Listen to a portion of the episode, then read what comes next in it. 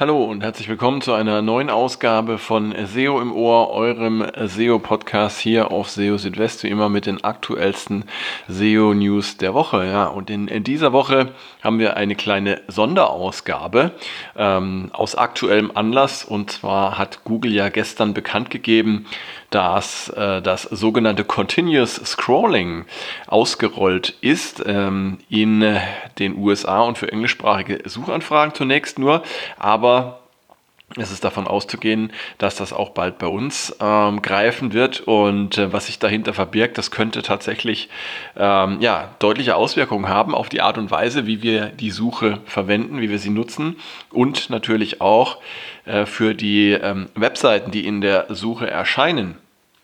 Und äh, ja, in dieser Ausgabe von SEO im Ohr möchte ich euch mal ein bisschen beschreiben, was hinter Continuous Scrolling zu verstehen ist und äh, ja, welche Auswirkungen damit möglicherweise verbunden sein werden. Ja, also äh, wie gesagt, ähm, in dieser Woche, genauer gesagt am Donnerstag, hat Google äh, bekannt gegeben, dass Continuous Scrolling für ja, die meisten englischsprachigen Suchanfragen in den USA in der mobilen Suche ausgerollt wurde. Continuous Scrolling bedeutet jetzt eines, und zwar ist es jetzt nicht mehr notwendig, ähm, von den ersten Suchergebnissen, von den sogenannten Top 10, von der ersten SERP, ähm, auf äh, einen Button zu klicken, um zu weiteren Ergebnissen zu kommen. Das heißt, man kann einfach, ähm, wie ihr es vielleicht auch kennt, aus anderen Apps wie zum Beispiel Twitter, Instagram und so weiter. Man kann einfach weiter scrollen und sieht dann weitere Suchergebnisse. Ja, das heißt also, ähm, es ist ein nahtloser Übergang ähm, und äh, diese Trennung zwischen den ja, ersten zehn Suchergebnissen und all dem, was ähm, ja, weiter hinten kommt, die ist jetzt weggefallen. Äh, und ähm, ja, dadurch ergeben sich natürlich einige interessante Auswirkungen. Zunächst einmal Continuous Scrolling, das entspricht gelernten Nutzerverhalten. Wir kennen das, wie gesagt, aus vielen Apps und äh, sozialen Medien. Ähm, da ist das Scrollen und Swipen durch ähm, Inhalte bereits bekannt oder eingeübt. Denkt man zum Beispiel an Twitter, Facebook, Instagram oder auch Google Discover. Ähm, ja, äh, da äh, besteht die äh, Haupttätigkeit im Grunde ähm, darin, durch die Ergebnisse zu scrollen und dann, ja, wenn man irgendwas Interessantes gesehen hat, da zu verweilen oder dann vielleicht sogar auch ähm, ein Ergebnis oder einen bestimmten Inhalt aufzugreifen oder aufzurufen. Und Google entspricht im Grunde mit dieser Änderung diesem Nutzerverhalten und ähm, ich denke mal, dass das dann auch entsprechend gut ankommen wird bei den Nutzerinnen und Nutzern der Suche vorab ein kleiner Unterschied, äh, der noch dargestellt werden soll. Und zwar ähm, wird Continuous Scrolling ja gerne mal mit Infinite Scrolling ähm, gleichgesetzt, also dem endlosen Scrolling, wie man auch sagen kann. Ähm, das ist aber nicht ganz richtig. Denn ähm, zwar fällt die Paginierung für die ersten äh, Suchergebnisse weg, das heißt aber nicht, dass man äh, eben endlos durch die Suchergebnisse scrollen kann, bevor man äh, einen Button klicken muss, um weitere Ergebnisse aufzurufen. Ein solcher Button erscheint tatsächlich, wenn man runterscrollt, ähm, durch einige Ergebnisse. Allerdings äh, erscheint der erst nach ähm, ja, so vielen Ergebnissen wie bisher auf vier Suchergebnisseiten Seiten verteilt waren, also in etwa plus minus nach, äh, nach 40 Ergebnissen. Das hat sowohl ähm, Danny Sullivan in seinem ähm, äh, eigenen Twitter-Account mitgeteilt, ähm, als auch über das Google Search Liaison Twitter äh, Konto auch nochmal. Das heißt, äh, hier wichtig zu unterscheiden, Continuous Scrolling ist eben nicht Infinite Scrolling. Ähm, aber nichtsdestotrotz äh, sieht man eben, dass diese Grenze zwischen den Top 10 und dem Rest der Suchergebnisse ähm, einfach äh, verschwimmt oder einfach nicht mehr vorhanden ist. Äh, daraus ergibt sich natürlich die Frage, ähm, wird äh, durch diese Feed-Darstellung denn vielleicht die Bedeutung von Webseiten im Feed abnehmen, wenn man einfach so ähm, durchscrollen kann. Also wenn die Suchergebnisse künftig als Feed und nicht mehr in Form einzelner Suchergebnisseiten bereit erstellt äh, bereitgestellt werden, dann äh, sinkt natürlich auch die Aufmerksamkeitsspanne ein wenig, denn äh, wenn mehr Inhalte verfügbar sind, dann fällt ein einzelnes Ergebnis auch weniger auf. Und hier ist natürlich auch interessant, ob Google das zum Anlass nehmen wird, irgendwann die Inhalte auf den Suchergebnisseiten anzupassen und sie so zu gestalten, ähm, dass es weniger auf Klicks ankommt und die Nutzer möglichst viele Informationen im Feed finden.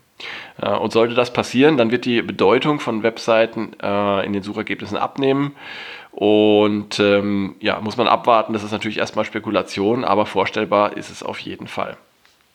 Fest steht, die Suchergebnisse rücken näher zusammen. Äh, früher galt ja der Grundsatz, wenn du etwas wirklich gut verstecken möchtest, dann packe es auf die zweite Suchergebnisseite von Google. Äh, und genau damit ist gemeint, dass die meisten Suchergebnisse jenseits der Top 10, äh, zumindest bisher, so gut wie keine Klicks erhalten haben. Denn diese Klicks konzentrierten sich bisher auf die Ergebnisse der ersten Suchergebnisseite. Und mit dem Wegfall der Barriere zwischen den Suchergebnissen oder zwischen den Suchergebnisseiten äh, büßen die Top 10 auch einen Teil ihrer Privilegien ein. Und es ist davon auszugehen, dass zwar weiterhin die Klickrate für die oberen Platzierungen ein gutes Stück besser sein wird als für Ergebnisse weiter hinten, doch werden die Übergänge weicher und kontinuierlicher sein. Und das gilt vor allem äh, für die Klickraten äh, zwischen Platz 10 und den folgenden Ergebnissen. Unklar ist dabei noch, ähm, wie sich die Klickrate insgesamt entwickeln wird. Auf jeden Fall wird es bessere Chancen für die zweite Reihe sozusagen geben. Also Webseiten, die bisher nicht den Sprung in die Top 10 geschafft haben, äh, sich aber kurz dahinter äh, befinden, die äh, dürften von der aktuellen Entwicklung profitieren. Denn zukünftig wird es nicht mehr so wichtig sein, ob Google ein Ergebnis jetzt auf Platz 10 oder 11 rankt. Die Chancen ähm, auf Klicks dürften in diesem Bereich ähnlich sein und das ist eben anders als zuvor. Auf diese Weise erhalten auch weitaus mehr Websites Chancen auf eine nennenswerte Klickanzahl aus der Suche als bisher. Dafür müssen aber die etablierten Websites mit zumindest leichten Einbußen rechnen, denn äh, so, solange die Gesamtanzahl der Klicks insgesamt in etwa gleich bleibt, wird die Umverteilung zugunsten der weiter hinten rangierenden Ergebnisse zu Abstrichen auf den vorderen Plätzen führen. Wird es Veränderungen bei den Positionen in der Google Search Konsole geben? Das ist ja auch eine Frage, die sich daraus ergeben kann. Ähm, aber das ist laut äh, John Müller äh, nicht der Fall. Also der, die durchschnittliche Position im äh, Leistungsbericht der Google Search Konsole ähm, äh, wird keine Änderung erfahren durch äh, diese Umstellung. Ähm, er kann das aber nicht für Tools von Drittanbietern garantieren, äh, wie er auf Twitter schreibt. Ähm, allerdings schreibt er auch dazu, dass sich diese Tools ähm, ja oftmals auch sowieso außerhalb von Googles Nutzungsbedingungen bewegen. Also ähm, ich bin aber ziemlich sicher, dass die Anbieter der großen SEO-Tools da relativ schnell reagieren werden oder das vielleicht sogar schon vorbereitet haben. Ähm, zu erwarten ist äh, mehr Abwechslung auf den Suchergebnisseiten. Denn, ähm, die Frage, wie viele Ergebnisse einer Domain oder einer Website auf einer Suchergebnisseite erscheinen sollten, ähm, ja, diese Frage äh, wird durch die äh, Umstellung auf Continuous Scrolling neu zu stellen sein. Bei der bisherigen Konzentration auf die erste Suchergebnisseite stellt es einen besonderen Vorteil für eine Website dar, wenn sie gleich mehrfach auf dieser Suchergebnisseite erschien. Äh, das gilt zum Beispiel im Zusammenhang mit den sogenannten Indented Search Results, bei denen bis zu vier Treffer einer einzigen Domain untereinander äh, erscheinen können.